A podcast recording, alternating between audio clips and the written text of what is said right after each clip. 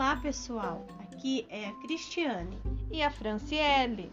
Cada literatura que será contada de uma forma a atrair a atenção da criança, com diferentes entonação de voz de acordo com cada personagem. Com foco principal em apresentar o alfabeto de maneira atrativa, fazendo com que a criança aprenda e sinta prazer pela leitura.